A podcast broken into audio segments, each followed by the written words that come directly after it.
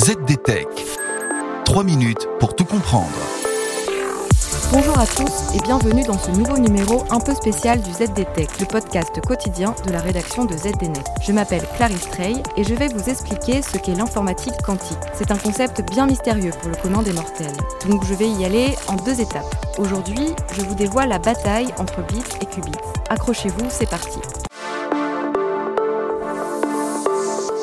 Plongeons tout d'abord aux racines de la mécanique quantique. L'informatique quantique exploite ce que les scientifiques observent dans les plus petits atomes que l'on trouve dans la nature. À cette échelle, les lois classiques de la physique cessent de s'appliquer, et nous passons alors aux règles quantiques. Les particules quantiques que l'on trouve dans ces atomes ont un immense potentiel pour contenir et traiter de grandes quantités d'informations. L'enjeu est donc de maîtriser ces particules dans un ordinateur quantique, et ce, pour résoudre des problèmes jusqu'alors hors de portée de l'informatique dite classique. Quelle est alors la différence fondamentale entre un ordinateur quantique et un ordinateur classique? Les systèmes classiques sont basés sur des petits morceaux, des bits en anglais. Cette unité, la plus simple dans un système de numération, ne peut prendre que deux valeurs, 0 ou 1. Les bits permettent de représenter et de transmettre les informations pour effectuer les calculs. Et au cœur d'un ordinateur quantique, les bits sont remplacés par des qubits, dont les propriétés sont bien différentes. Tendez l'oreille, parce que là, je vais vous parler de superposition et d'intrication. Et bien sûr, ce sont des concepts nouveaux pour vous. Alors commençons par la superposition. Cela signifie que les particules quantiques possèdent plusieurs états en même temps. Contrairement aux bits,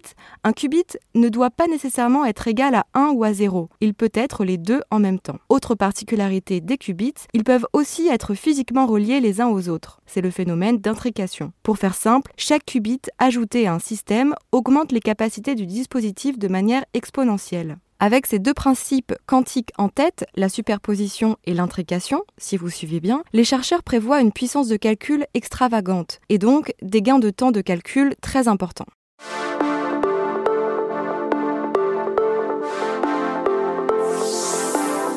Seulement voilà, pour que les qubits commencent à effectuer des calculs significatifs, il en faut des milliers, voire des millions. Et on est encore loin du compte. En 2019, un des premiers ordinateurs quantiques comptait à peine 30 qubits.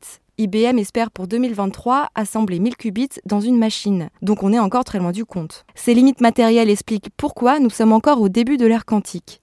En clair, les ordinateurs quantiques actuels possèdent trop peu de qubits pour assurer des résultats cohérents. Les scientifiques travaillent dur, mais tout le monde attend encore concrètement qu'un ordinateur quantique universel efficace soit prêt. Les plus optimistes pensent que cela va arriver dans 5 ans. Et c'est donc vers 2026 que nous saurons si les ordinateurs quantiques peuvent dépasser en puissance les, ordinateurs classiques. Mais ça, je vous en parlerai dans notre prochain podcast du ZDTech consacré à l'informatique quantique. Et voilà, normalement, on a fait le tour du sujet pour aujourd'hui.